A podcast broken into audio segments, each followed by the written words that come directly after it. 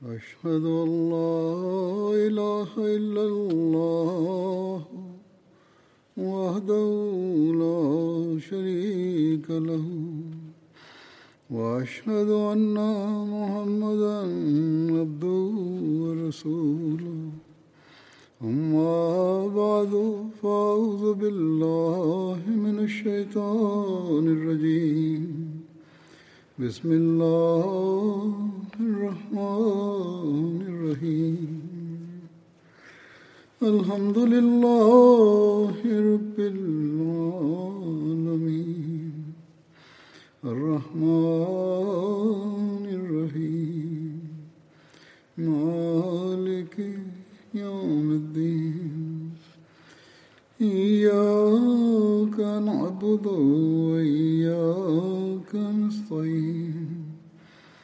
اهدنا الصراط المستقيم صراط الذين أنعمت عليهم غير المغضوب عليهم ولا الضالين கடந்த ஹுத்பாக்களில் ஹஸ்ரத் உமர் ரதியல்லாஹு அன்ஹு அவர்களுடைய நற்குறிப்பு எடுத்து வைக்கப்பட்டு வந்தது ரசூல் சல்லல்லாஹு அலைஹி வசல்லம் அவர்களுடன் அன்னார் கலந்து கொண்ட போர்கள் மற்றும் ரசூல் சல்லல்லாஹு அலைஹி வசல்லம் இல்லாதபோது கலந்து கொண்ட போர்களை பற்றி எடுத்துரைக்கப்பட்டு வந்தது.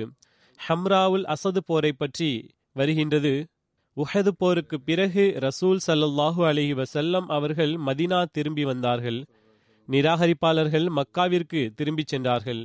ஆனால் குறைஷியர்கள் மறுபடியும் படை திரட்டுகிறார்கள் என்ற செய்தி ரசூலுல்லா சல்லல்லாஹு அலை வசல்லம் அவர்களுக்கு கிடைத்தது. எனவே அன்னார் சஹாபாக்களுடன் சேர்ந்து ஹம்ராவுல் அசது எனும் இடத்திற்கு சென்றார்கள். ஹம்ராவுல் அசது மதீனாவிலிருந்து எட்டு மைல் தொலைவில் உள்ள ஒரு இடமாகும். இப்போரை பற்றி ஹசரத் மிர்சா பஷீர் அகமது சாஹிப் அவர்கள் எழுதுகிறார்கள். அவற்றுள் சிலவற்றை எடுத்துரைக்கிறேன்.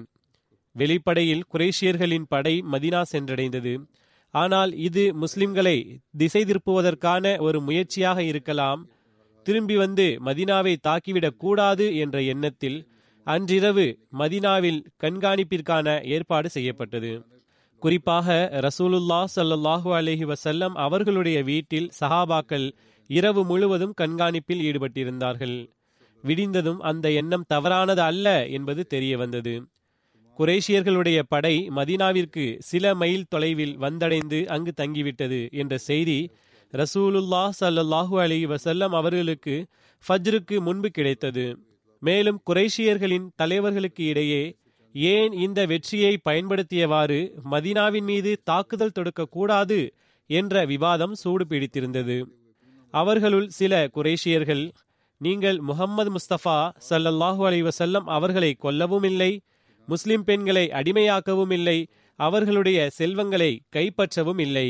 நீங்கள் அவர்கள் மீது ஆதிக்கம் பெற்றிருந்தும் அவர்களை அழித்துவிட சந்தர்ப்பம் கிடைத்தும் அவர்கள் மீண்டும் வலுப்பெற வேண்டும் என்று விட்டுவிட்டு திரும்பி வந்துவிட்டீர்கள் என்று ஒருவர் மற்றவரை குத்தி காட்டிக் கொண்டிருந்தார்கள். இப்போதும் சந்தர்ப்பம் இருக்கின்றது. திரும்பச் செல்லுங்கள்.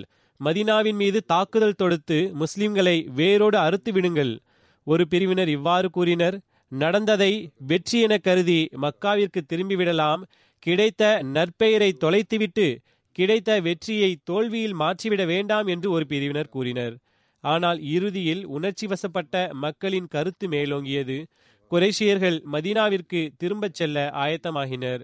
ஹசரத் ரசூலுல்லா சல்லாஹூ அலி வசல்லம் அவர்களுக்கு இச்சம்பவம் பற்றிய தகவல் கிடைத்ததும் உடனடியாக அந்த முஸ்லிம்கள் தயாராகிவிடுங்கள் என்று அறிவிப்பு செய்தார்கள். அத்துடன் உஹது போரில் கலந்து கொண்ட மக்களை தவிர வேறு யாரும் கலந்து கொள்ள வேண்டாம் என்றும் கட்டளையிட்டார்கள். இவ்வாறும் அறிவிப்பில் வருகின்றது ஓரிடத்தில் ஹசரத் ரசூலுல்லா சல்லாஹூ அலி வசல்லம் அவர்களுக்கு குரேஷியர்களின் இந்த திட்டத்தை பற்றிய செய்தி கிடைத்ததும் அன்னார் ஹசரத் அபுபக்கர் சித்திக் ரதியல்லாஹு அன்ஹு மற்றும் ஹசரத் உமர் ரதியல்லாஹு அன்ஹு ஆகியோரை அழைத்து இவ்விஷயத்தை பற்றி எடுத்துரைத்தார்கள். இருவரும் எதிரிகளுக்கு நிகராக சண்டையிட வேண்டும் என்று ஆலோசனை கூறினார்கள். எனவே உஹது போரில் கலந்து கொண்ட போராளிகள் அவர்களுள் பெரும்பாலார் காயமடைந்திருந்தார்கள். தங்களுடைய காயத்துக்கு கட்டுப்போட்டுவிட்டு தங்களுடைய தலைவருடன் சேர்ந்து கொண்டார்கள். அச்சந்தர்ப்பத்தில் முஸ்லிம்கள் எவ்வாறு வெற்றி பெற்ற படை வெற்றிக்கு பிறகு எதிராளியை சந்திக்கச் செல்வார்களோ அவ்வாறான மகிழ்ச்சி மற்றும் உத்வேகத்தில் முஸ்லிம் படைகள் கிளம்பினார்கள் என்று எழுதப்பட்டிருக்கின்றது. எட்டு மைல் தொலைவை கடந்து ரசூல் சல்லல்லாஹு அலை வசல்லம் அவர்கள் ஹம்ராவுல் அசதை அடைந்தார்கள். மாலை பொழுதாகிவிட்டது என்பதால் ரசூல் சல்லல்லாஹு அலி வசல்லம் அவர்கள் அங்கேயே தங்கிவிடும்படி கட்டளையிட்டார்கள். அவ்விடத்தில் பல்வேறு இடங்களில் நெருப்பை எரியவிடுங்கள் என்று கூறினார்கள். இவ்வாறாக பார்த்து கொண்டிருக்கும் போதே ஹம்ராவுல் அசது மைதானத்தில் ஐநூறு தீப்பந்தங்கள் எரிந்து கொண்டிருந்தன. அது தூரத்தில் இருந்து பார்ப்பவர்கள் அனைவரையும் அச்சுறுத்தியது. அநேகமாக இதே சந்தர்ப்பத்தில் ஹசா என்ற கோத்திரத்தைச் சார்ந்த இணை வைப்பவர்களின் தலைவர் மாபது என்ற பெயருடைய மனிதர் ரசூல் சல்லாஹ் அலி அவர்களிடம் வந்தார். மேலும் ரசூல் சல்லாஹ் அலி அவர்களிடம் உஹது போரில் மாண்ட மக்களுக்காக வருத்தம் தெரிவித்தார். தன் வழியில் அவர் சென்றுவிட்டார். இரண்டாவது நாள் ரவுஹா என்ற இடத்தை அடைந்ததும் அங்கு குரேஷியர்களின் படை கூடாரமிட்டிருப்பதையும் மதினாவிற்கு திரும்பிச் செல்ல ஆயத்தமாகிக் கொண்டிருப்பதையும் காண்கிறார். மாபது உடனடியாக அபு சுஃபியானிடம் சென்று நீர் என்ன செய்ய போகிறீர்? என்று கேட்டார். இறைவன் மீது ஆணையாக நான் இப்போதுதான் முகமது சல்லல்லாஹு அலி வசல்லம் அவர்களுடைய படையை ஹம்ராவுல் அசதில் கடந்து வந்தேன். இத்தகு கம்பீரமிக்க படையை நான் ஒருபோதும் கண்டதில்லை என்று கூறினார். மேலும் உஹது போரின் தோல்வியின் தலைக்குனிவால் எந்த அளவுக்கு உத்வேகத்தில் இருக்கின்றார்கள் என்றால் உங்களை கண்டதும் எரித்து விடுவார்கள் என்று அவர் கூறினார். அபு சுஃபியான் மற்றும் அவனுடன் இருந்தவர்களுக்கு மாபதின் இவ்வார்த்தைகளினால் எந்த அளவுக்கு கலக்கம் ஏற்பட்டது என்றால் அவர்கள் மதீனா திரும்பிச் செல்லும் எண்ணத்தை விட்டுவிட்டு மக்காவிற்கு புறப்பட்டனர். ஹசரத் ரசூலுல்லா சல்லாஹு அலி வசல்லம் அவர்களுக்கு குறைஷியர்கள் இவ்வாறு ஓடிவிட்டனர் என்ற தகவல் கிடைத்ததும் அல்லாஹுக்கு நன்றி தெரிவித்தார்கள். இறைவனின் கம்பீரம்தான் அவன் நிராகரிப்பாளர்களின் உள்ளத்தில் திகிலை ஏற்படுத்தினான் என்று அன்னார் கூறினார்கள். அதற்கு பிறகு ஹம்ராவுல் அசதில் இரண்டு மூன்று நாட்கள் தங்கினார்கள். பனு முஸ்தலிக் போர் ஷாபான் ஐந்தாம் ஹிஜ்ரியில் நடந்தது. இதனை மரீசி போர் என்றும் கூறுவார்கள். இதனை பற்றி கூறியவாறு ஹசரத் மிர்சா பஷீர் அஹமது சாஹிப் அவர்கள் எழுதுகிறார்கள் குறைஷியர்களின் எதிர்ப்பு நாளுக்கு நாள் அபாயகரமானதாகிக் கொண்டே சென்றது. அவர்கள் தங்களது சூழ்ச்சியினால் அரேபியர்களின் பல கோத்திரங்களை இஸ்லாத்திற்கும் இஸ்லாத்தின் தோற்றுனருக்கும் எதிராக கிளப்பிவிட்டிருந்தனர். அவர்களது பகைமை மற்றுமொரு அபாயத்தை உருவாக்கியிருந்தது.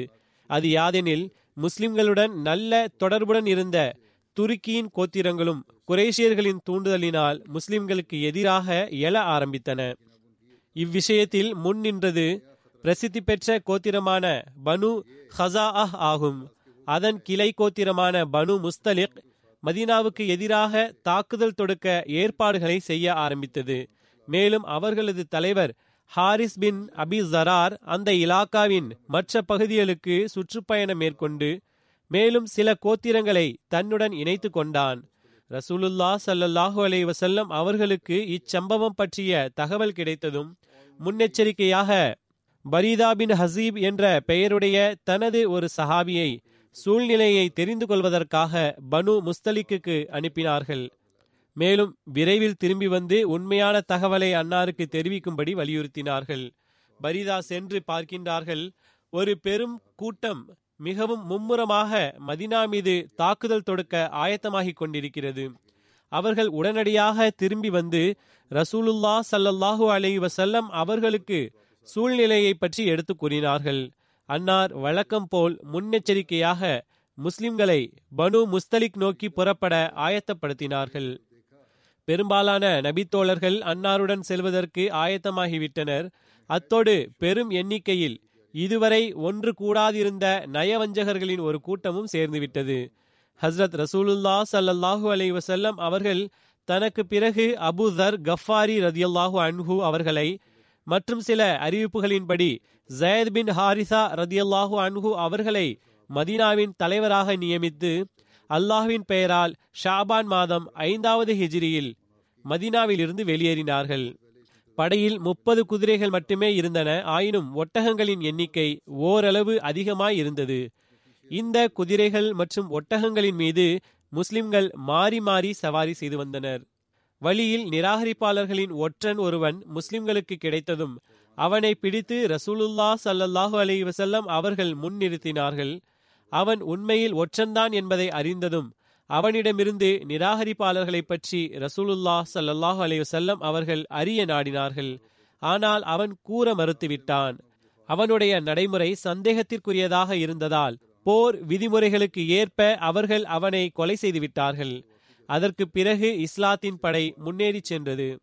பனு முஸ்தலிக்கு முஸ்லிம்களின் படையின் வருகை அறிந்து மேலும் அவர் கொல்லப்பட்டார் என்பதை அறிந்து மிகவும் அஞ்சினர்.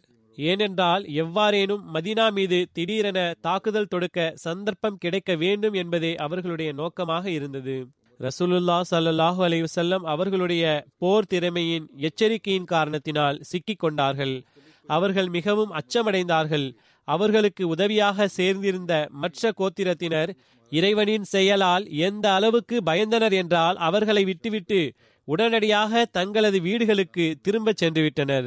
விட்டனர் குறைசியர்கள் பனு முஸ்தலிக்கு எந்த அளவுக்கு பகைமையின் போதையை ஊட்டியிருந்தார்கள் என்றால் அவர்கள் அவ்வாறிருந்தும் அவர்கள் போராடும் எண்ணத்தை விட்டுவிடவில்லை. மேலும் முழு ஆயத்தத்துடன் இஸ்லாமிய படைக்கு எதிராக போரிட முன்வந்தார்கள்.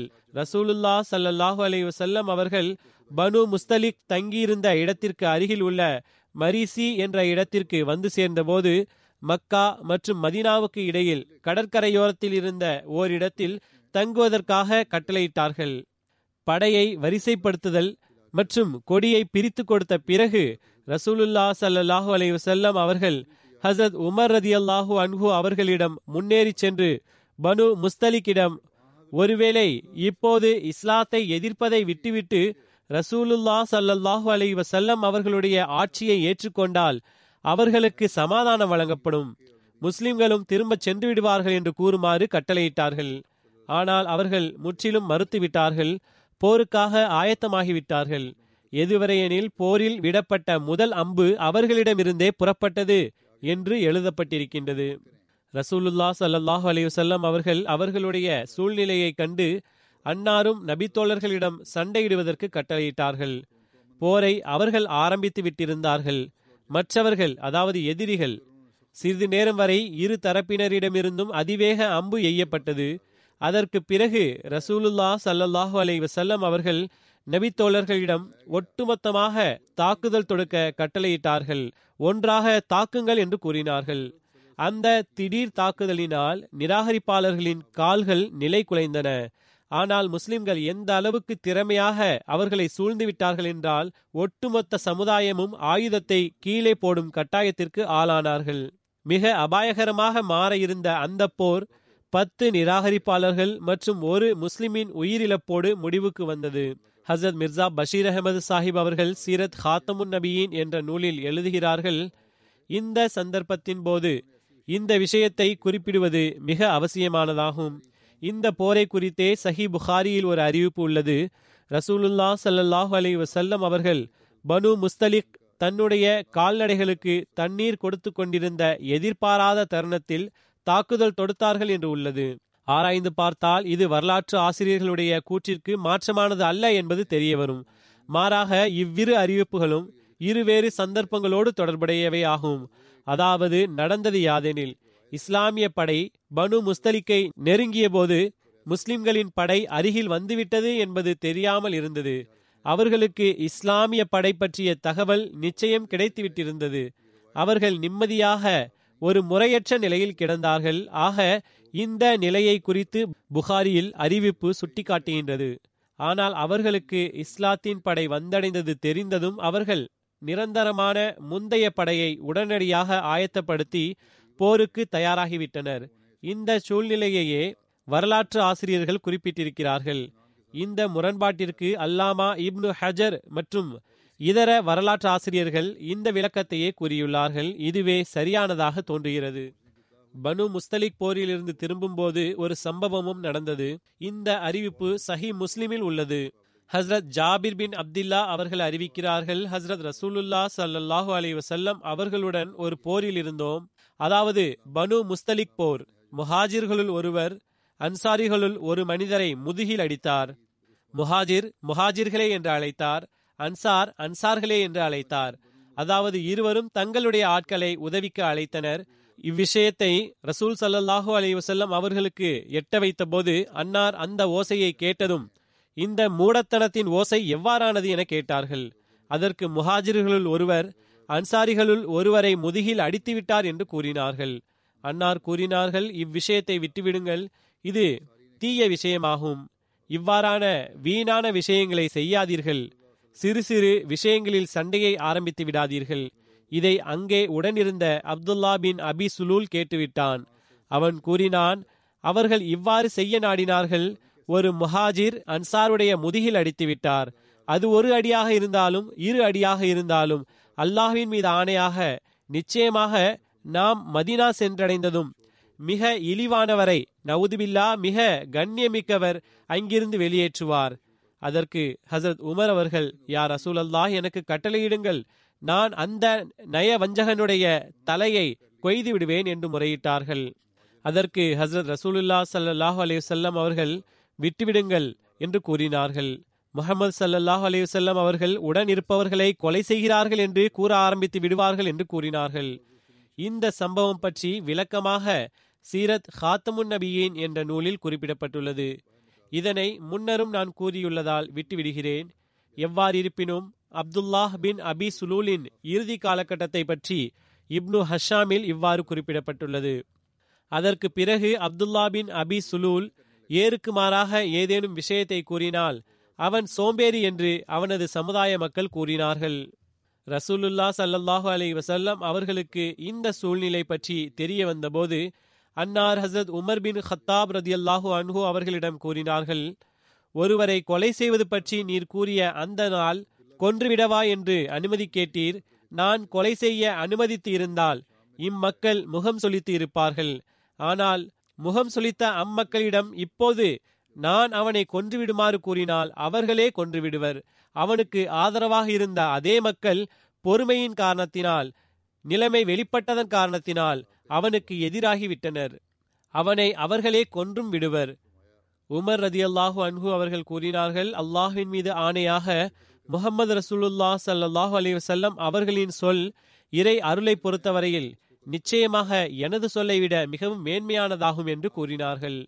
நய வஞ்சகர்களின் தலைவர் அப்துல்லா பின் அபி சுலூலுடைய ஜனாசா தொழுகையை ரசூலுல்லா சல்லாஹூ அலி வசல்லம் அவர்கள் தொலை வைக்கும் போது ஹசரத் உமர் ரதி அல்லாஹூ அன்ஹு அவர்கள் அல்லாஹு தாலா தங்களுக்கு நய வஞ்சகர்களின் ஜனாசா தொழுகையை தொலை வைப்பதிலிருந்தும் தடை செய்துள்ளான் என்று கூறினார்கள். ரசூலுல்லா சல்லாஹூ அலையுசல்லம் அவர்கள் இவர்களுக்காக இஸ்திகுஃபார் செய்ய அல்லது செய்யாமல் இருக்க எனக்கு உரிமை வழங்கப்பட்டிருக்கிறது என கூறினார்கள்.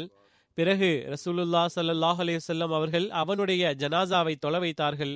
பிறகு அல்லாஹு தாலா இப்படிப்பட்டவர்களது ஜனாசா தொழுகையை முற்றிலும் தொழக்கூடாது என்று கட்டளையிட்டதும் ரசூலுல்லா சல்லாஹ் அலை வசல்லம் அவர்கள் நயவஞ்சகர்களின் ஜனாசா தொழுகையை தொலை வைப்பதை நிறுத்திவிட்டார்கள்.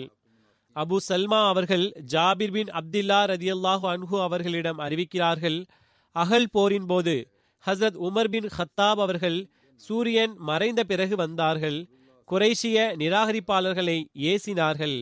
அவர்கள் யார் ரசூலல்லா எனக்கு அசர் தொழுகையும் கிடைக்கவில்லை. இப்போது சூரியன் மறையப் போகிறது என்று கூறினார்கள். ரசூலுல்லா சல்லாஹூ அலையுசல்லம் அவர்கள் நானும் தொலைவில்லை என்று கூறினார்கள். அப்போது நாங்கள் எழுந்து மதீனாவின் பள்ளத்தாக்குகளில் ஒன்றான ஃபத்ஹானை நோக்கி சென்றோம். மேலும் ரசூலுல்லா சல்லல்லாஹு அலையுசல்லம் அவர்கள் ஒழு செய்தார்கள். நாங்களும் ஒழு செய்தோம். சூரியன் மறைந்த பிறகு அசர் தொழுதார்கள். அதற்கு பிறகு மக்ரிப் தொழுகையும் அன்னார் தொலை வைத்தார்கள். இது புகாரியின் அறிவிப்பாகும். இது பற்றி இந்த விவாதம் நடக்கின்றது. அகல் போரின் போது ரசூலுல்லா சல்லாஹ் அலேசல்லம் அவர்களும் நபித்தோழர்களும் எத்தனை தொழுகை தொழ முடியவில்லை என்று. இது குறித்து பல்வேறு அறிவிப்புகள் கிடைக்கின்றன. ஒரு அறிவிப்பு இவ்வாறு வருகின்றது. ஜாபிர் ரதி அல்லாஹு அன்ஹு அவர்கள் அறிவிக்கிறார்கள் ஹசரத் உமர் ரதி அல்லாஹு அன்ஹு அவர்கள் அகல் போரின் போது நிராகரிப்பாளர்களை ஏசினார்கள். மேலும் கூறினார்கள் எனக்கு அசர் தொழுகை கிடைக்கவில்லை சூரியனும் மறைய ஆரம்பிக்கிறது. கூறுகிறார்கள் அதற்கு நாங்கள் பத்ஹான் என்ற இடத்தில் இறங்கினோம். அவர்கள் சூரியன் மறைந்ததும் அசர் தொழுதார்கள். பிறகு அவர்கள் மக்ரிப் தொழுதார்கள். இதுவும் புகாரியின் அறிவிப்பாகும். அதாவது முதல் அறிவிப்பில் முகமது சல்லாஹூ அலையுசல்லம் அவர்களும் உடனிருந்தார்கள் என்று வந்துள்ளது.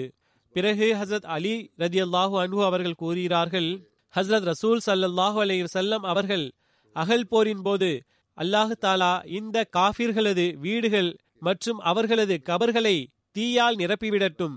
அவர்கள் நமக்கு ஓய்வு தரவில்லை. நடுத்தொழுகையினை அதாவது இடைப்பட்ட தொழுகையினை தொழும் சந்தர்ப்பத்தை அவர்கள் கொடுக்கவில்லை. எதுவரையெனில் சூரியன் மறைந்துவிட்டது என்று கூறினார்கள். பிறகு அபு உபைதா பின் அப்துல்லாஹ் அவர்கள் தன்னுடைய தந்தையிடமிருந்து அறிவிக்கிறார்கள். அகல் போரின் போது ஹசரத் அலி ரதியல்லாஹு அன்ஹு அவர்களுடைய அறிவிப்பும் புகாரியில் உள்ளது. அறிவிக்கிறார்கள் போரின் போது இணை வைப்பவர்கள் ரசூலுல்லா சல்லல்லாஹு அலை வசல்லம் அவர்களை நான்கு தொழுகையை தொலைவிடாமல் செய்துவிட்டனர். அல்லாஹ் எவ்வளவு நாடினானோ அவ்வளவு இரவு பகுதி கடந்துவிட்டது.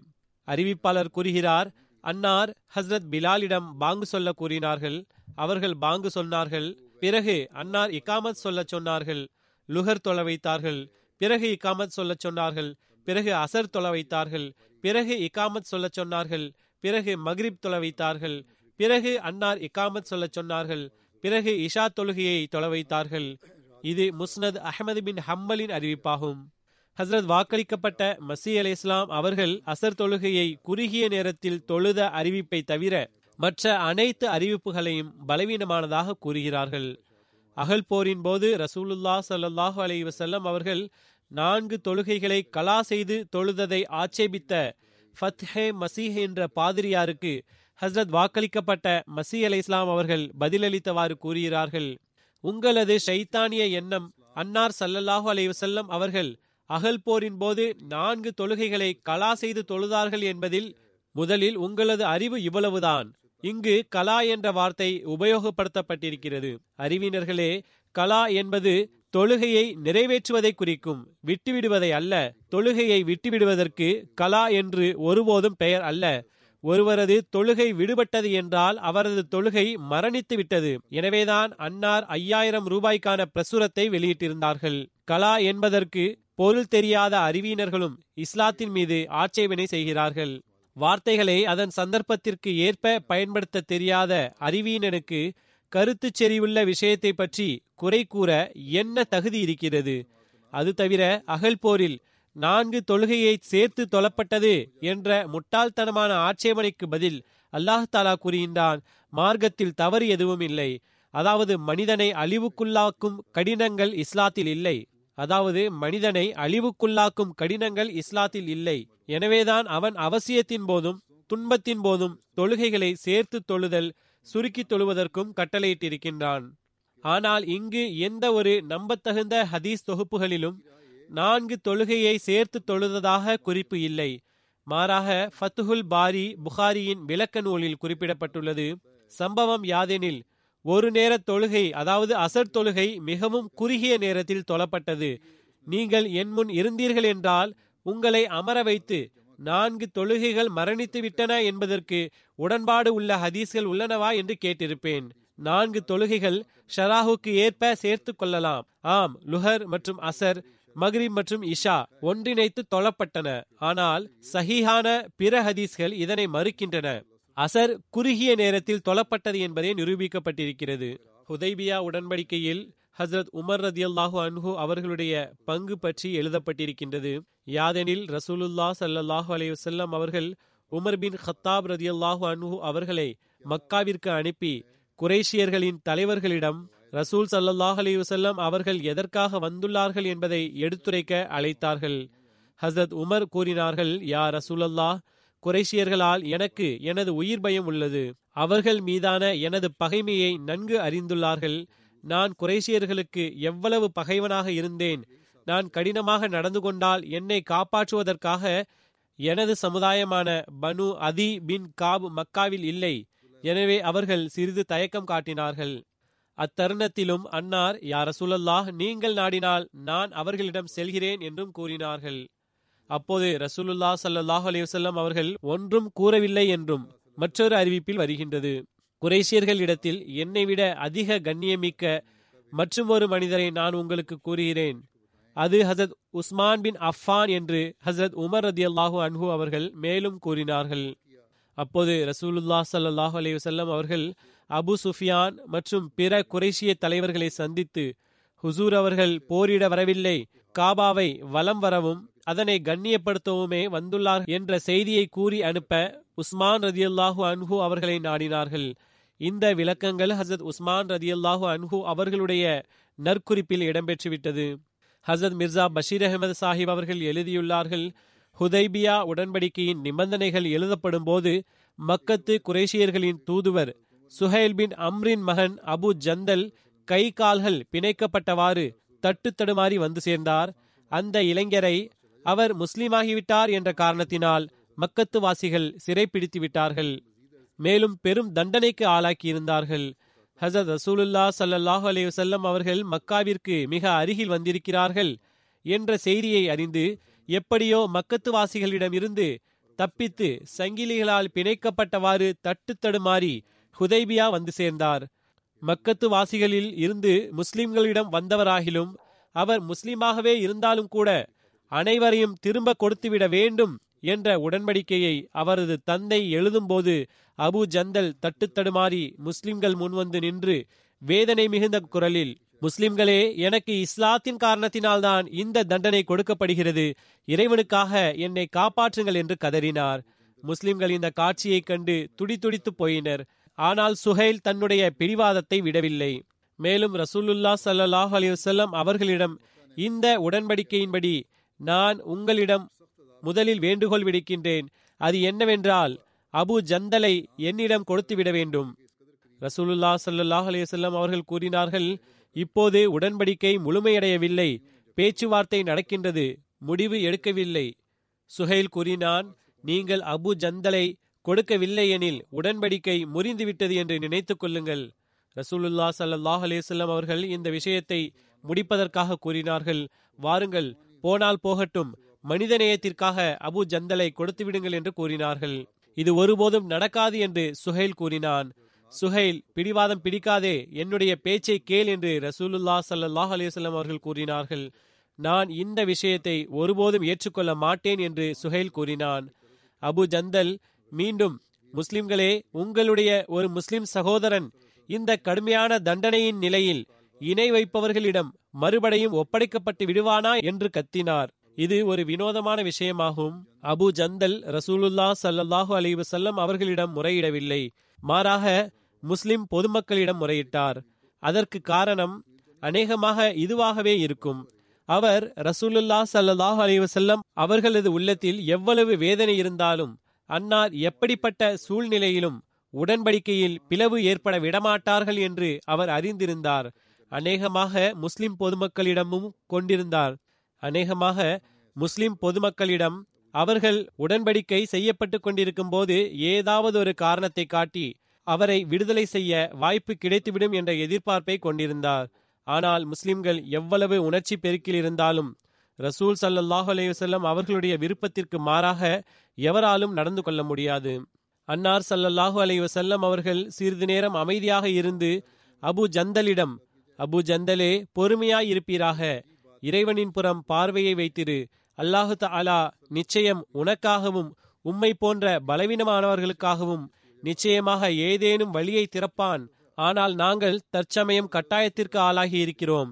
ஏனெனில் தற்போது மக்கத்து வாசிகளுடன் உடன்படிக்கைக்கான பேச்சுவார்த்தை நடந்துவிட்டது. மேலும் நாங்கள் இந்த உடன்படிக்கைக்கு மாற்றமாக எந்த நடவடிக்கையையும் மேற்கொள்ள மாட்டோம் என்று வேதனை மிகு குரலில் கூறினார்கள்.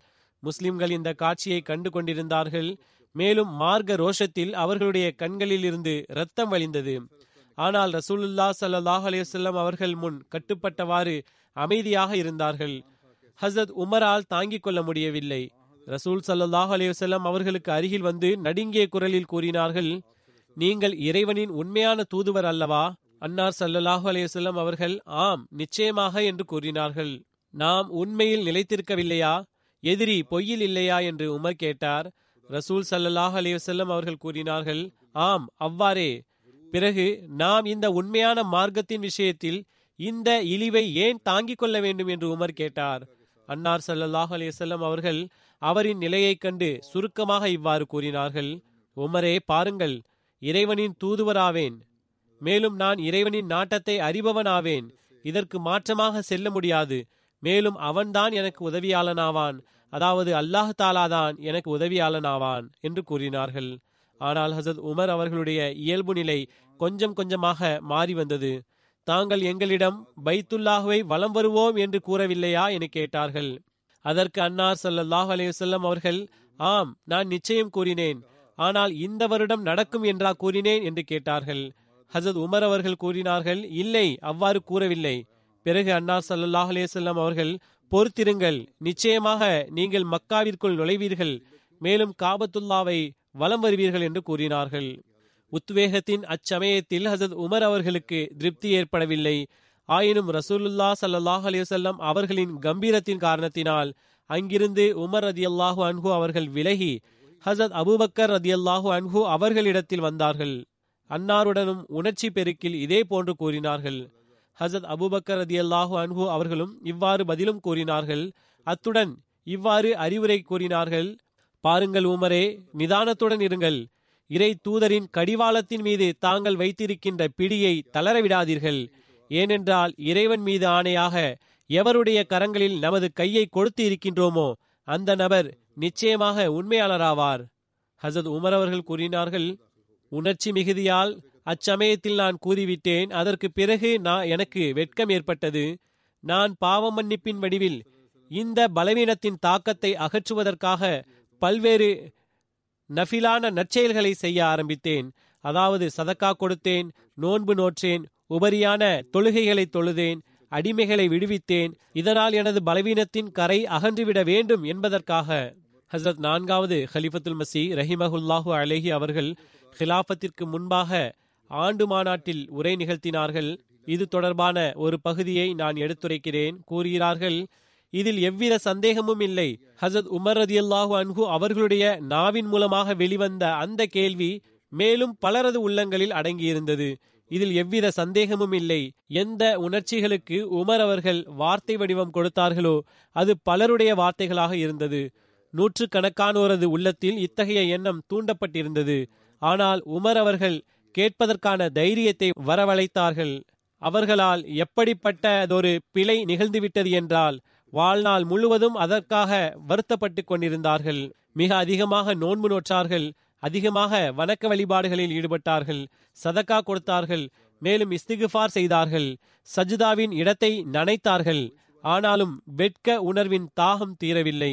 ஹுதைபியாவின் தவிப்போ தற்காலிகமானதாகவே இருந்தது. அதிலிருந்து மிக விரைவில் விண்ணிலிருந்து இறங்கிய அருள்கள் உறுதியான எண்ணமாக மாறின. ஆனால் பொறுமை இல்லாமல் அன்னார் கேட்ட அந்த கேள்வியினால் அன்னாரது உள்ளத்தில் ஏற்பட்ட பரிதவிப்பு நிரந்தரமானதாகிவிட்டிருந்தது. அது அன்னாரை ஒருபோதும் விட்டு அகலவில்லை. எப்போதும் நான் ஹுசூர் அவர்களிடம் கேட்காமல் இருந்திருக்க கூடாதா என்ற நிராசையுடன் இதனையே கூறிக்கொண்டிருப்பார்கள். எவ்வாறிருப்பினும் கூறுகிறார்கள் ஹசத் உமர் அவர்கள் மரணப்படுக்கையில் இறுதி மூச்சு வாங்கிக் கொண்டிருந்த நிலையிலும் லா லீ வலா அலைய எனக்கென்றும் என் மீதும் எதுவும் வேண்டாம் என்று கூறிக்கொண்டே இருந்தார்கள். என் இறைவா நான் எனது நன்மைகளுக்கான கூலியை கேட்கவில்லை. நீ எனது பிழைகளை மன்னித்தருள்வாயாக. மற்ற அனைத்து பிழைகளை காட்டிலும் ஹுதைபியா மைதானத்தில் அன்னாரால் ஏற்பட்ட பிழைதான் அவர்களை நிம்மதி இழக்கச் செய்திருக்கும். உடன்படிக்கை எழுதும்போது நபித்தோழர்களின் நிம்மதியின்மையையும் உள்ள குமுறல்களையும் கண்டு ரசூல் சல்லாஹ் அலிவசல்லம் அவர்களது உள்ளத்தின் நிலை பற்றிய ரகசியம் அன்னாரது விண்ணுலக தலைவனும் அளவின்றி நேசிக்கக்கூடிய மேலான நண்பனைத் தவிர வேறெவரும் அறிந்திருக்க மாட்டார். ஆனால் பிறகு அன்னாரது நாவிலிருந்து வந்த சாதாரண மூன்று சொற்றொடர்களால் அன்னார் சிந்திப்பவர்களுக்கு அதிகமாக கூறிவிட்டார்கள். ஹுதைபியா உடன்படிக்கையின் போது முஸ்லிம்கள் மற்றும் மக்கத்து குறைஷிகள் இடையில் ஏற்பட்ட உடன்படிக்கையில் ஹசத் உமர் ரதியல்லாஹு அன்ஹு அவர்களுடைய கையெழுத்தும் இருந்தது. மிர்சா பஷீர் அகமது சாஹிப் அவர்கள் எழுதுகிறார்கள் இந்த உடன்படிக்கையின் இரு நகல் எடுத்தார்கள் சாட்சியாக கண்ணியமிக்க பெரியவர்கள் கையெழுத்திட்டார்கள். முஸ்லிம்கள் சார்பாக கையெழுத்திட்டவர்கள் ஹசரத் அபுபக்கர் ஹசரத் உமர் ஹசரத் உஸ்மான் ஹசரத் அப்துல் ரஹ்மான் பின் அவுஃப் ஹசரத் சாத் பின் அபி வக்காஸ் மற்றும் ஹசரத் அபு உபைதா ரதியல்லாஹு அன்ஹும் ஆகியோர் இருந்தார்கள். உடன்படிக்கை முடிவடைந்ததும் பிறகு ஒரு நகலை எடுத்துக்கொண்டு மக்கா திரும்பச் சென்று விட்டனர் மற்றொரு நகல் ரசூல் சல்லல்லாஹு அலை வசல்லம் அவர்களிடம் இருந்தது. ஹுதைபியா உடன்படிக்கையில் இருந்து திரும்பி வருவது பற்றி சீரத் ஹாத்தமுன் நபியினில் எழுதப்பட்டிருக்கின்றது. குர்பானி போன்றவற்றை முடித்துவிட்டு ரசூலுல்லா சல்லாஹூ அலேசல்லம் அவர்கள் மதினாவிற்கு திரும்பிச் செல்ல கட்டளையிட்டார்கள்.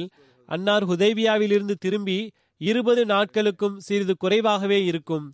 அன்னார் திரும்பச் செல்கையில் பயணத்தின் போது மக்காவிலிருந்து முப்பது மைல் தொலைவில் உள்ள உஸ்ஃபானுக்கு அருகில் குரா அல் கமீம் உஸ்ஃபானிலிருந்து எட்டு மைல் தொலைவில் உள்ளது. அது இரவு நேரமாக இருந்தது. எனவே அறிவிப்பு செய்து சஹாபாக்களை அன்னார் ஒன்று திரட்டினார்கள். கூறினார்கள் இன்றிரவு என் மீது ஒரு அதிகாரம் இறங்கியது. அது உலகின் மற்ற அனைத்து விஷயங்களை விடவும் எனக்கு நேசத்திற்குரியதாகும். அது யாதெனில் அதிகாரம் அல் ஃபத்ஹை பற்றி கூறினார்கள் பிஸ்மில்லாஹிர் ரஹ்மான் ரஹீம் இன்னா ஃபத்தஹ்னா லக ஃபத்ஹ முபீனா லியக்ஃபிர லக அல்லாஹு மா தக்கத்தம மின் தம்பிக்க வமா தஅஹர வ யுத்திம்மு நியமத்தஹு அலைக்க வ யஹதியக்க சிராத்தம் முஸ்தகீமா.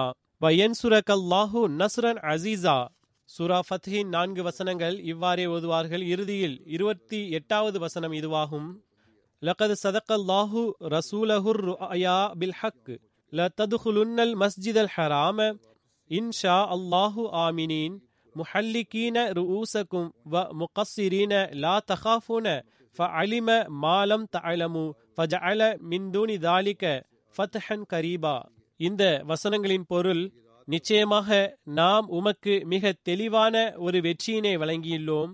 இதன் விளைவாக அவர்கள் உமக்கு செய்த சென்ற கால பாவங்களையும் எதிர்காலத்தில் செய்யவிருக்கின்ற தவறுகளையும் அல்லாஹ் உமக்காக மூடி மறைத்து விடுவான். மேலும் உமக்கு தன் அருளை முழுமைப்படுத்தி உமக்கு நேரான வழியினை காட்டுவான். மேலும் அல்லாஹ் உமக்கு வல்லமை மிகு உதவியை செய்வான். நிச்சயமாக அல்லாஹ் தன் தூதருக்கு அவர் கண்ட அக்கனவை முற்றிலும் உண்மையுடன் நிறைவேற்றினான். அல்லாஹ் விரும்பினால் நிச்சயமாக நீங்கள் அமைதியுடனும் உங்களுள் சிலர் தங்கள் தலைகளை சிரைத்து கொண்டவர்களாகவும் மற்றும் சிலர் தங்கள் முடிகளை கத்தரித்து கொண்டவர்களாகவும் புனித பள்ளியில் நுழைவீர்கள். நீங்கள் இவ்வருடம் மக்காவில் நுழைந்திருந்தால் அது அமைதியின் நுழைவாக இருந்திருக்காது மாறாக ரத்தம் சிந்தும் நுழைவாக ஆகியிருக்கும். இறைவன் கனவில் அமைதியின் நுழைவை காண்பித்தான். எனவே இறைவன் அவ்வருடம் உடன்படிக்கை செய்ய வைத்து அமைதியின் சூழ்நிலையை உருவாக்கிவிட்டான். மேலும் விரைவில் நீங்கள் இறைவனால் காண்பிக்கப்பட்ட கனவிற்கு ஏற்ப அமைதியான சூழ்நிலையில் மஸ்ஜிதுல் ஹராமில் நுழைவீர்கள். எனவே அவ்வாறே நடந்தது. ரசூலுல்லா சல்லாஹூ அலைவசல்லம் அவர்கள் இவ்வசனத்தை சஹாபாக்களுக்கு ஓதி காண்பித்தார்கள். ஏனென்றால் சில சஹாபாக்களுடைய உள்ளத்தில் புதிய உடன்படிக்கையின் கசப்பு எஞ்சியிருந்தது. அவர்கள் வியப்படைந்தார்கள் நாம் வெளிப்படையாக தோல்வியடைந்து செல்கிறோம் ஆனால் அல்லாஹ் நமக்கு வெற்றியாக கூறுகின்றான். எதுவரையெனில் சில சஹாபாக்கள் அவசரமாக நாம் இறை இல்லத்திலிருந்து விலக்கப்பட்டவர்களாக திரும்ப வருகிறோம் இது வெற்றியா என்ன? என்று கேட்டார்கள். ரசூல் சல்லாஹ் அலையுசல்லம் அவர்களிடத்தில் இவ்விஷயம் சென்றடைந்ததும் அன்னார் மிகவும் கோபத்தை வெளிப்படுத்தினார்கள். மேலும் சுருக்கமான சொற்பொழிவில் உத்வேகத்துடன் கூறினார்கள் இது மிகவும் அறிவீனமான ஆட்சேபனையாகும். சிந்தித்தோம் என்றால் உறுதியாக ஹுதைபியா உடன்படிக்கை நமக்கு பெரும் வெற்றியே ஆகும். நமக்கு எதிராக போர் புரிய இருந்த குரேஷியர்கள் தாமாகவே முன்வந்து போரை விட்டுவிட்டு சமாதான உடன்படிக்கையை செய்திருக்கிறார்கள். மேலும் இனிவரும் வருடங்களில் நமக்காக மக்காவின் கதவுகளை திறந்து விட்டிருக்கின்றது திறப்பதற்கான வாக்குறுதி வழங்கியுள்ளனர். மேலும் நாம் சாந்தி மற்றும் சமாதானத்துடன் மக்கத்து வாசிகளின் குழப்பங்களிலிருந்து பாதுகாப்பு பெற்றவர்களாக எதிர்கால வெற்றிகளின் நறுமணத்தை நுகர்பவர்களாக திரும்பச் செல்கிறோம். நிச்சயமாக இது மாபெரும் வெற்றியாகும். நீங்கள் அந்த காட்சியை மறந்துவிட்டீர்களா? இந்த குறைசியர்கள்தான் உஹது மற்றும் அஹ்சாபின் போர்களில் உங்களுக்கு எதிராக படையெடுத்து வந்தனர். பூமி உங்களுக்கு விசாலமாக இல்லாமல் ஒடுக்கப்பட்டதாக ஆகிவிட்டிருந்தது. உங்கள் கண்கள் நிலைக்குத்தி நின்றிருந்தன. உங்கள் கல்லீரல் வாய்க்கு வந்துவிட்டிருந்தது. இன்று அதே குரேஷியர்கள்தான் நம்மிடம் சமாதான உடன்படிக்கை செய்திருக்கிறார்கள். சஹாபாக்கள் கூறினார்கள் யா ரசூலல்லா நாங்கள் புரிந்து கொண்டோம் நாங்கள் புரிந்து கொண்டோம். உங்களுடைய பார்வை சென்ற தூரம் வரை எங்களுடைய பார்வை செல்லவில்லை. ஆனால் தற்போது நாங்கள் புரிந்து கொண்டோம். நிச்சயமாக இந்த உடன்படிக்கை நமக்கு மிகப்பெரிய வெற்றியாகும் என்று கூறினார்கள். ரசூல் சல்லாஹூ அலையுசல்லம் அவர்களுடைய சொற்பொழிவுக்கு முன்பு ஹசரத் உமர் ரதி அல்லாஹூ அன்பு அவர்களும் நிம்மதி இழந்தவர்களாக இருந்தார்கள். அன்னாரே கூறுகிறார்கள் ஹுதைபியாவிலிருந்து திரும்ப வருகையில் ரசூல் சல்லாஹூ அலி வசல்லம் அவர்கள் பயணத்தில் இருந்தார்கள். அச்சமயம் நான் அன்னார் முன் சென்றேன்.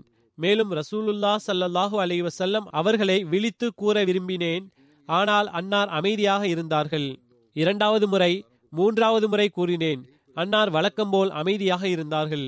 அன்னார் சல்லல்லாஹ் அலையுசல்லம் அவர்களுடைய அமைதியினால் எனக்கு மிகவும் கவலை ஏற்பட்டது. மேலும் தனக்குள் இவ்வாறு கூறியவாறு உமரே நீ அழிவிற்காலானாய். மூன்று முறை நீ கூறியும் ரசூல் சல்லல்லாஹு அலைய செல்லம் அவர்கள் பதில் கூறவில்லை. எனவே நான் முஸ்லிம்களின் கூட்டத்திலிருந்து எல்லோருக்கும் முன்னதாக வெளியே வந்தேன். மேலும் இந்த கவலையினால் என்ன ஆகிவிட்டது என்று நிம்மதி இழந்தவனாக ஆகிவிட்டேன். என்னை பற்றி குர்ஆனிய வசனம் ஏதும் இறங்கிவிட்டதோ என்ற அச்சம் எனக்கு ஏற்பட்டது. அதே வேளையில் உமர் பின் ஹத்தாப் அவர்களே உங்களை ரசூல் சல்லல்லாஹு அலேவசல்லம் அவர்கள் அழைக்கிறார்கள் என்று ஒரு மனிதர் என் பெயரை கூறியவாறு அழைத்தார். எனவே நான் என் மீது ஏதேனும் திருக்குரான் வசனங்கள் இறங்கிவிட்டது என்று எண்ணி பயந்தவாறு ரசூலுல்லா சல்லல்லாஹு அலைஹி அவர்களிடம் சென்றேன். மேலும் சலாம் கூறி அவர்கள் முன்னே வந்து நின்றேன். ரசூலுல்லா சல்லல்லாஹு அலைஹி அவர்கள் கூறினார்கள் இப்பொழுது எனக்கு உலகின் மற்ற அனைத்து விஷயங்களை விடவும் நேசத்திற்குரிய அதிகாரம் ஒன்று சூறா ஒன்று இறங்கியுள்ளது. பிறகு அன்னார் சூரா ஃபத்ஹின் வசனங்களை ஓதினார்கள். பிறகு அதற்கு உமர் அவர்கள் யா ரசூலல்லா இந்த சமாதான உடன்படிக்கை உண்மையிலேயே இஸ்லாத்திற்கு வெற்றியா? என்று கேட்டார்கள். அன்னார் கூறினார்கள் ஆமாம் நிச்சயமாக இது வெற்றியே ஆகும். எனவே ஹசத் உமர் திருப்தி அடைந்தவர்களாக அமைதியாகிவிட்டார்கள். அதற்கு பிறகு ரசூலுல்லா சல்லாஹ் அலையுசல்லம் அவர்கள் மதினாவிற்கு திரும்பினார்கள். ஹசரத் முஸ்லிஹமோத் ரதியல்லாஹு அன்ஹு அவர்கள் கூறுகிறார்கள் ஹுதைபியா உடன்படிக்கையின் போது ரசூல் சல்லல்லாஹு அலைஹி அவர்கள் மக்கத்து இணை வைப்பவர்களுடன் சமாதான உடன்படிக்கை செய்து கொண்டார்கள். இதனால் சஹாபாக்கள் மனதில் நிம்மதியின்மை ஏற்பட்டது. எதுவரையெனில் உமர் ரதியல்லாஹு அன்ஹு அவர்கள் ஹசரத் ரசூலுல்லா சல்லல்லாஹு அலைஹி அவர்களிடம் சென்று யா ரசூலல்லா நாம் காபாவை வலம் வருவோம் என்று அல்லாஹ் உங்களுக்கு வாக்குறுதி வழங்கவில்லையா? முஸ்லிம்களுக்கு இந்த வெற்றி விதிக்கப்படவில்லையா? என்று கேட்டார்கள். ரசூலுல்லா சல்லாஹ் அலிவசல்லம் அவர்கள் ஏன் இல்லை என்று கூறினார்கள். பிறகு நாம் அடங்கி சமாதான உடன்படிக்கை ஏன் செய்து கொண்டோம் என்று உமர் கேட்டார்கள். ரசூல் சல்லாஹூ அலிவசல்லம் அவர்கள் சந்தேகமின்றி அல்லாஹ் வாக்குறுதி அளித்திருந்தால் நாம் வலம் வருவோம் என்று கூறினார்கள். ஆனால் எந்த வருடம் என்பதை குறிப்பிடவில்லை என்று கூறினார்கள். இந்த குறிப்பு தொடர்ந்து கொண்டிருக்கின்றது. இன்ஷா அல்லாஹ் இனிமேலும் தொடரும். நான் சில மர்ஹூமீன்களை பற்றி எடுத்துரைப்பேன். அவர்களது ஜனாசாவை தொலைவைப்பேன் முதலாவதாக மதிப்பிற்குரிய மலக் முகமது யூசுப் சலீம் சாஹிப் அவர்களை பற்றிய குறிப்பு சுருக்கெழுத்து துறையின் இன்சார்ஜாக இருந்தார்கள். எண்பத்தி ஆறு வயதில் அன்னார் வஃத்தானார்கள். இன்னா லில்லாஹி வ இன்னா இலஹி ராஜி ஓன் அன்னார் குடும்பத்தின் ஒரே அகமதியாக இருந்தார்கள்.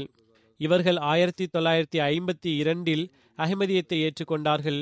மூத்த சகோதரர் ரயில்வேயில் பணி பெற்றுக் கொடுத்தார். அச்சமயம் அங்கு சீஃப் என்ஜினியராக இருந்தவர் மீர் ஹமீதுல்லா சாஹிப் ஆவார்கள். அவர் அகமதி ஆவார் இவர் அங்கே வந்து கொண்டிருந்தார். மீர் ஹமீதுல்லா சாஹிப் தப்லீகும் செய்து வந்தார்கள். அல் ஃபசில் பத்திரிகையை படித்து இவர் அகமதியானார் வீட்டிற்கு தெரிய வந்தபோது அவர்கள் அகமதியத்தை விட்டுவிடக் கூறி மிகவும் பயமுறுத்தி எச்சரித்தார்கள் மிரட்டினார்கள். இவர்கள் தன்னுடைய குடும்பத்தை விட்டுவிட்டார்கள் ஆனால் அகமதியத்தை விட்டுவிடவில்லை. பெரும் அபாயமான சூழல் ஏற்பட்டது. ஆனால் அவர் எவ்வாறு வீட்டை விட்டு வந்தார் எனில் அன்னாருடைய தாய் ஓர் இரவில் தன்னுடைய மகன்களுக்கு தெரியாமல் இங்கிருந்து சென்றுவிடு திரும்பி வராதே உனது உயிருக்கு ஆபத்து இருக்கிறது என்று கூறினார்கள். இவர்கள் லாகூரில் பஞ்சாபி யூனிவர்சிட்டியில் இஸ்லாமியத்தில் முதுகலை பட்டம் பெற்றார்கள். ஆயிரத்தி தொள்ளாயிரத்தி ஐம்பத்தி எட்டில் ஜாமியா அஹமதியாவில் சேர்ந்தார்கள். ஆயிரத்தி தொள்ளாயிரத்தி அறுபத்தி மூன்றில் ஜாமியாவிலிருந்து படித்து முடித்தார்கள். மலிக் சைஃபுர் ரஹ்மான் சாஹிப் அவர்களுடன் ஜமாத்தின் முஃப்தியாக இருந்தார்கள். இஃப்தாவின் அலுவலகத்தில் அன்னார் பணி நியமனம் செய்யப்பட்டார்கள். ஆயிரத்தி தொள்ளாயிரத்தி அறுபத்தி ஏழில் அன்னார் சுருக்கெழுத்து துறையில் நியமனம் செய்யப்பட்டார்கள். சுருக்கெழுத்து துறையின் இன்சார்ஜ் மௌலானா முகமது யாக்கூப் தாஹிர் சாஹிப் அவர்கள் வஃத்தான போது ஹசரத் மூன்றாவது ஹலிஃபத்துல் மசி ரஹிமஹுல்லாஹு அலஹி அவர்கள் சுருக்கெழுத்து துறையில் தன்னுடன் இவரை அவர்களது இடத்தில் வைத்துக் கொண்டார்கள். ஆயிரத்தி தொள்ளாயிரத்தி எண்பத்தி ஐந்து வரை இவர்கள் சுருக்கெழுத்து துறையின் இன்சார்ஜாக இருந்தார்கள். சுருக்கெழுத்து துறையின் அலுவலகத்தில் இவர்களது பொறுப்பில் ஹலிஃபத்துல் மசி அவர்களுடைய ஹுத்பாக்கள் சொற்பொழிவுகள் நிகழ்ச்சிகளின் அறிக்கைகள் சுற்றுப்பயணங்களின் அறிக்கைகள் போன்றவற்றை ஆயத்தம் செய்வது பணியாக இருந்தது. ஆயிரத்தி தொள்ளாயிரத்தி எழுபத்தி எட்டில் சிலுவை முறிப்பு மாநாடு லண்டனில் நடந்தது. ஹசரத் மூன்றாவது ஹலிஃபத்துல் மசி ரஹிமஹுல்லாஹு அலேஹி அவர்கள் அதில் கலந்து கொண்டார்கள். அதிலும் இவர்கள் ஹுசூர் அவர்களுடன் இருந்தார்கள். மேலும் அறிக்கைகளை தயார் செய்தார்கள். ஹசரத் நான்காவது ஹலிஃபத்துல் மசி ரஹிமஹுல்லாஹ் அவர்களுடன் ஃபஸ்லே உமரின் வாழ்க்கை வரலாறு என்ற நூலை உருவாக்குவதில் பெரும் ஒத்துழைப்பு நல்கினார்கள்.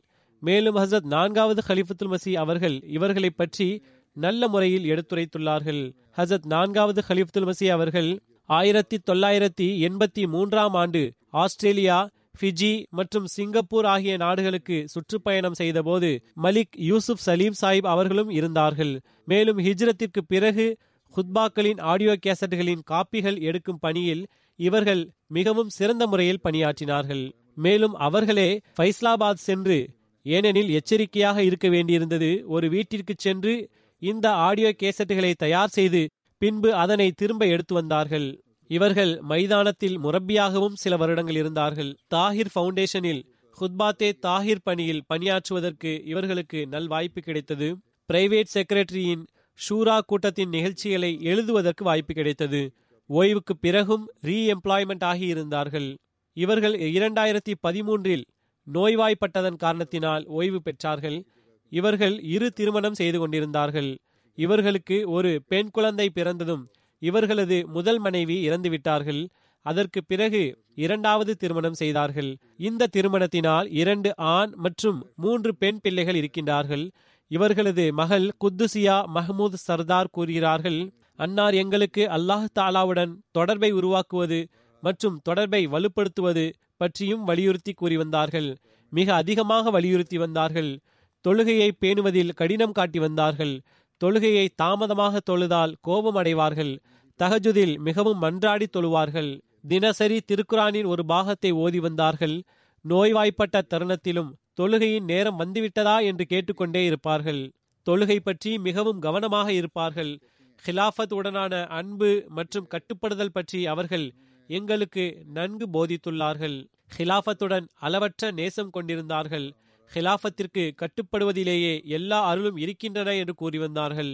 அகமதியத்திற்காக பெரும் துன்பங்களை தாங்கியிருந்தார்கள். Assistant private secretary Rashid Tayyib Sahib அவர்கள் எழுதுகிறார்கள் மூன்றாவது ஹிலாஃபத்தின் காலகட்டத்தில் மிர்சா சலீம் சாஹிப் அவர்கள் சுருக்கெழுத்து துறைக்கு வந்துவிட்டார்கள். இத்துறையில் நீண்ட நாட்கள் தொண்டாற்றுவதற்கு வாய்ப்பு கிடைத்தது. மேலும் சொற்பொழிவுகள் போன்றவற்றை உடனடியாக எழுதிவிடுவார்கள். ஜமாத்தின் பத்திரிகையான அல் ஃபசுலுக்காக அறிக்கைகளை தயார் செய்வார்கள். மிகவும் பொறுப்புடன் நன்கு சிறந்த முறையில் பணி செய்பவராக இருந்தார்கள். அன்னாரது நற்பண்புகளின் தரமும் மிக மேன்மையானதாக இருந்தது. மேலும் நான் கூறியது போன்று மூன்றாவது ஹலிஃப்துல் மசி மற்றும் நான்காவது ஹலிஃப்துல் மசி ஆகியோருடன் வெளிநாடு செல்லும் பயணக்குழுவிலும் ஆப்பிரிக்கா மற்றும் ஐரோப்பாவிற்கு செல்லும் வாய்ப்பு கிடைத்தது.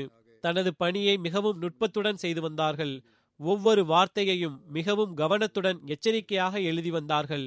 மேலும் உண்மையான பொருள் மாறுபட்டுவிடக் கூடாது என்று துவா செய்தவாறு எழுதி வந்தார்கள். மேலும் இரண்டாயிரத்தி பதிமூன்றில் அவர்கள் ஓய்வு பெற்ற பிறகும் கூட ஷூராவின் ரிப்போர்ட்டை தயார் செய்வதில் ஏதேனும் ஒரு வேலை வந்தால் பிரைவேட் செக்ரட்டரியின் அலுவலகத்தில் எப்போது அழைத்தாலும் அன்னார் உடனடியாக வந்துவிடுவார்கள். மேலும் எப்போதும் தான் இதனை நற்பேராக எண்ணுகிறேன் என்ற விஷயத்தை வெளிக்காட்டி வந்தார்கள். என்னுடைய சிந்தனையிலும் எப்பொழுதும் அவர்களை பற்றி அவர்கள் ஒரு நிம்மதியான அமைதியான தன்னுடைய பணியில் மூழ்கியிருக்கக்கூடிய மனிதர் என்ற எண்ணம் இருந்தது. அவர்கள் வக்ஃபின் உரிமையையும் நிலைநாட்டினார்கள். அமைதியாக எல்லா பணிகளையும் செய்து வந்தார்கள். எந்த முறையீடும் செய்ததில்லை. மிகவும் எளிமையாக வாழ்ந்து வந்தார்கள். அல்லாஹ் பாவமன்னிப்பு மற்றும் கருணையுடன் அவர்களுடன் நடந்து கொள்வானாக. அவர்களுடைய பிள்ளைகளுக்கும் நன்மைகளில் நிலைத்திருக்க நல்வாய்ப்பு தருவானாக. ஆமீன். இரண்டாவது குறிப்பு மதிப்பிற்குரிய ஷுஐப் அகமது சாஹிப் அவர்கள் வாழ்வை அர்ப்பணித்தவராவார். இவர்கள் பஷீர் அகமது சாஹிப் காலா ஆப்கான் தர்வேஷின் மகன் ஆவார்கள் ஐம்பத்தி ஆறு வயதில் வஃத்தானார்கள்.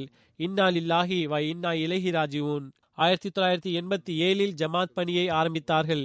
சதர் அஞ்சுமன் அஹமதியாவின் பல்வேறு துறைகளில் பணியாளராகவும் அதிகாரியாகவும் நாசிராகவும் தொண்டாற்றினார்கள். ஊலியா அலுவலகத்தின் இன்சார்ஜ் மற்றும் ஜல்சா சாலானா அஹமதியாவின் இன்சார்ஜ் ஆகவும் நாசிர் பைத்துல் மால் ஹர்ச் மற்றும் நாசிம் வக்ஃபே மால் ஆபிசர் ஜல்சா சாலானா மற்றும் இந்தியாவின் ஹுத்தாமுல் அஹமதியாவின் தலைவராகவும் தொண்டாற்றும் நல்வாய்ப்பு கிடைத்தது. இவர் முப்பத்தி மூன்று வருடங்களுக்கும் மேலாக தொண்டாற்றி இருக்கிறார்கள். இவர்களும் தொழுகைகளில் அதிகமாக கவனம் செலுத்தக்கூடிய தஹஜுத் தொழுகை மற்றும் நஃபிலான வணக்கங்களை முறையாக பேணி வந்தார்கள். ஹிலாஃபத்துக்கு கட்டுப்படுவதில் உயர்ந்த தரமுடையவராக இருந்தார்கள். என்ன வழிகாட்டல் வந்தாலும் உடனடியாக செயல்பட வேண்டும் என்று கூறி வந்தார்கள். திருக்குரானின் ஆலிய ஞானம் இருந்தது. ஹசத் வாக்களிக்கப்பட்ட மசி அலி இஸ்லாம் அவர்களுடைய நூல்களையும் படித்து வந்தார்கள். மார்க்க அறிவு விசாலமாக இருந்தது. எல்லா தலைப்பிலும் சொற்பொழிவாற்றும் திறமை கொண்டிருந்தார்கள். மிகவும் நற்பண்புகளை கொண்ட அனைவருடனும் சகஜமாக பழகும் மனிதராக இருந்தார்கள். எல்லாவித மக்களுடனும் அன்பு மற்றும் நேசத்துடன் நடந்து வந்தார்கள். தேவையுடையவர்கள் மற்றும் தனக்கு கீழ் உள்ளவர்களை நன்கு கவனித்து வந்தார்கள். காதியானில் எல்லோரும் இவரை மிகவும் புகழ்கிறார்கள் மிக தைரியமான மற்றும் நன்றி உள்ளவராக இருந்தார்கள். அன்னார் வசியத் செய்தவர் ஆவார்கள். அன்னாருடைய மனைவி ஒரு மகளும் இரண்டு மகன்களும் உள்ளனர். சதர் அஞ்சுமன் அஹமதியாவின் சதரான ஜலாலுத்தீன் நையர் சாஹிப் அவர்களுடைய மருமகன் ஆவார்கள். நாசிர் பைத்துல்மால் ஆமது காதியானின் கண்ணியத்திற்குரிய ரஃபீக் பேக் சாஹிப் எழுதுகிறார்கள் அவர்களுடன் பதினெட்டு வருடங்கள் மஜ்லிஸ் ஹுத்தாமுல் அஹமதியா மற்றும் ஜல்சா சாலானா காதியானில் தொண்டாற்றும் வாய்ப்பு கிடைத்தது. அன்னார் தனது செயல் முன்மாதிரியாக தொண்டாற்றுபவர்களாக இருந்தார்கள். ஆண்டு மாநாட்டின் நாட்களிலும் இரவு மூன்று நான்கு மணி வரை அலுவலகத்தில் இருப்பார்கள். தங்கும் இடங்களை மேற்பார்வையிடுவார்கள். எங்கும் குறை இருந்தால் உடனடியாக அதனை சரி செய்வார்கள். ஹஸ்ரத் வாக்களிக்கப்பட்ட மசீஹ் அலை இஸ்லாம் அவர்களது விருந்தினர்களை நன்கு கவனிக்க வேண்டும் என்று எப்போதும் வலியுறுத்தி வந்தார்கள். எந்த பணியாளரிடத்திலும் தவறு நேர்ந்துவிட்டால் விருந்தினரிடத்தில் தாமாக சென்று மன்னிப்பு கேட்பார்கள். அன்னாரது சகோதரியின் கணவரும் எழுதியிருக்கிறார்கள் அவர்கள் கூறி வந்தார்கள் நான் உலகத்தில் எவருடனும் பகைமை பாராட்டவில்லை.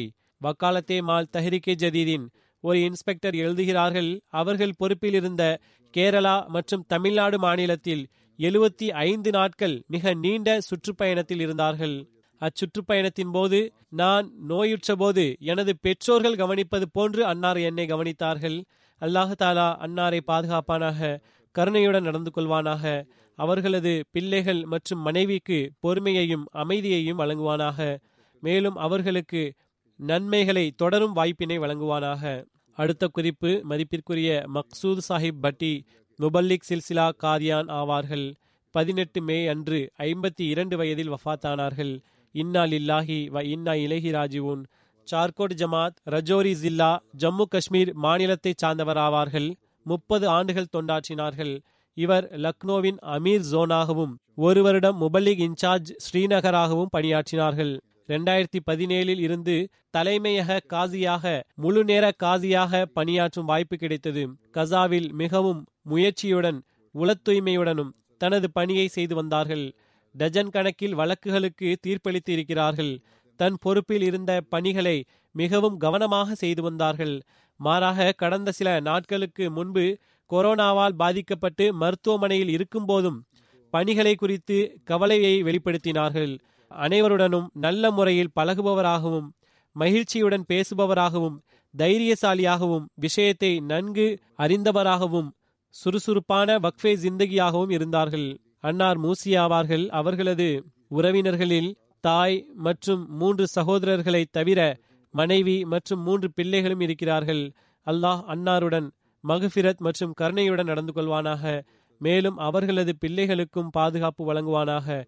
மேலும் அவர்களுக்கு நன்மைகளை தொடரும் நல் வாய்ப்பை வழங்குவானாக. அடுத்த ஜனாசாவின் குறிப்பு ஜாவித் இக்பால் சாஹிப் ஃபைஸ்லாபாத் அவர்களுடையது. இவர்கள் அறுபத்தி எட்டு வயதில் வஃத்தானார்கள். இன்னா லில்லாஹி வ இன்னா இலகி ராஜிவுன். இவருடைய மகன் தல்ஹா ஜாவித் எழுதுகிறார்கள் அவர்களுடைய குடும்பத்தில் அகமதியத்தானது அன்னாரது பூட்டனார் பாபா சக்கேரா மூலமாக வந்தது. அவர்கள் மாவரைக்கும் எந்திரத்தை செய்து செய்வதும் சரிபார்க்கும் பணியையும் செய்து வந்தார்கள். அதனை சரிபார்ப்பதனால் இந்த பெயர் பெரி பிரசித்தி பெற்றது. சந்துகளில் சத்தம் கொடுத்து தன்னுடைய பணியை செய்து வந்தார்கள். மேலும் அச்சமயம் ஹசத் வாக்களிக்கப்பட்ட மசி அலி இஸ்லாம் அவர்களுடைய கவிதைகளை உரத்த குரலில் பாடிக்கொண்டிருந்தார்கள். இதனால் தப்லீகின் வழிவகைகளும் திறந்தன. அல்லாஹு தாலாவின் அருளால் தொழுகையை பேணி வந்ததோடு மட்டுமின்றி தஹஜுதையும் பேணி வந்தார்கள். தஹஜுத் மற்றும் ஜமாத்தாக தொழுவதற்கு வீட்டில் உள்ளவர்களை வலியுறுத்தி வந்தார்கள். மாறாக வீட்டில் ஜமாத்தாக தொலை ஏற்பாடு இருந்தது. திருக்குரானின் திலாவத் அதன் பொருளுடன் ஓதி வந்தார்கள். ஹுத்பா கேட்பதற்கு சிறப்பு ஏற்பாடுகள் இருந்தன. வீட்டில் உள்ளவர்கள் அனைவரையும் உடன் அமர வைத்து எம்டிஏவில் ஹுத்பா கேட்பார்கள். மார்க்க தொண்டின் அளவு கடந்த ஆர்வம் இருந்தது.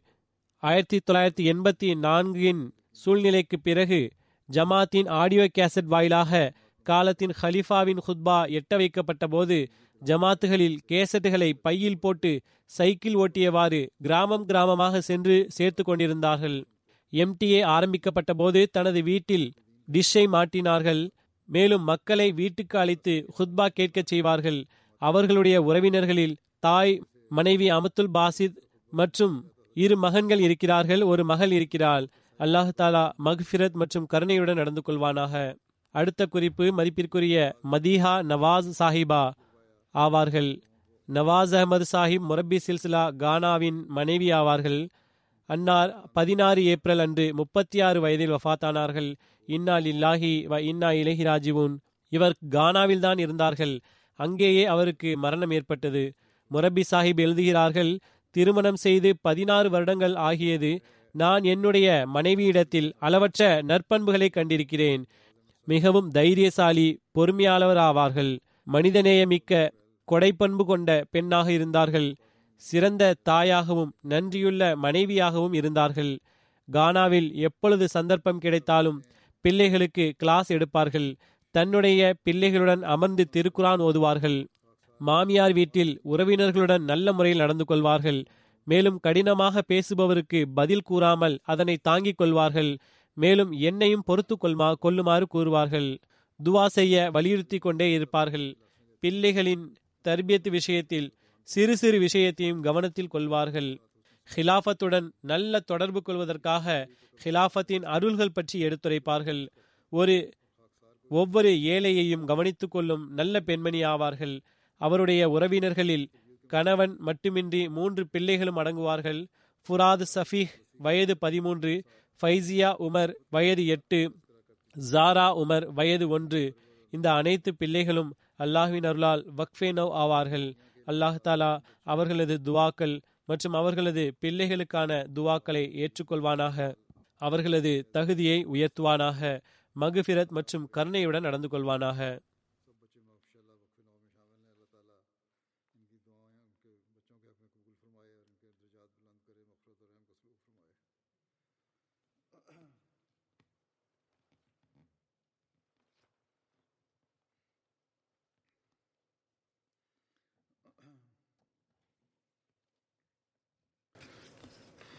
الحمد لله الحمد لله نحمده ونستعينه ونستغفره ونؤمن به ونتوكل عليه.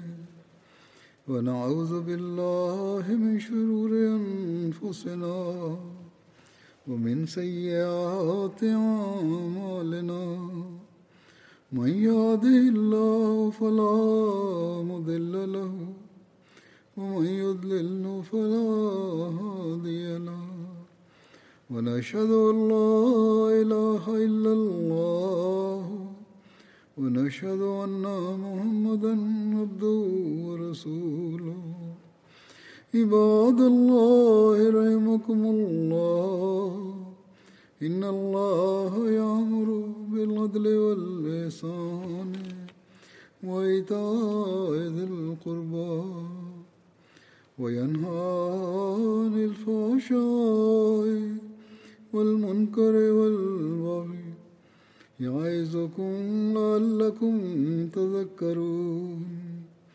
اذكروا الله يذكركم ودوه يستجب لكم ولذكر الله أكبر.